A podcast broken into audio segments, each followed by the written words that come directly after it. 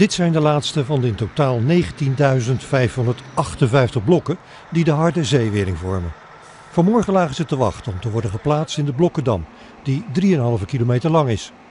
Die dam moet de golven, opgestuurd door de zwaarste noordwestenstormen, breken.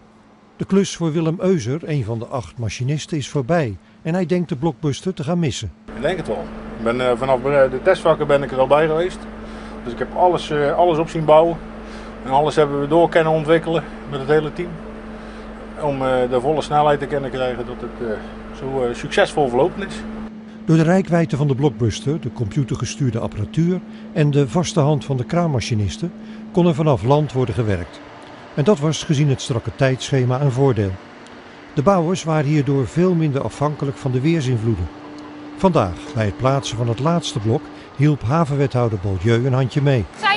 Starten met het uh, plaatsen van de laatste blokken en dan wachten tot het laatste blok? Want dan kom ik naar je toe en dan gaan we die samen plaatsen. Voor Willem wacht nu een andere klus op een gewone kraan. De toekomst van de ruim 6 miljoen euro kostende blockbuster is een stuk onzekerder.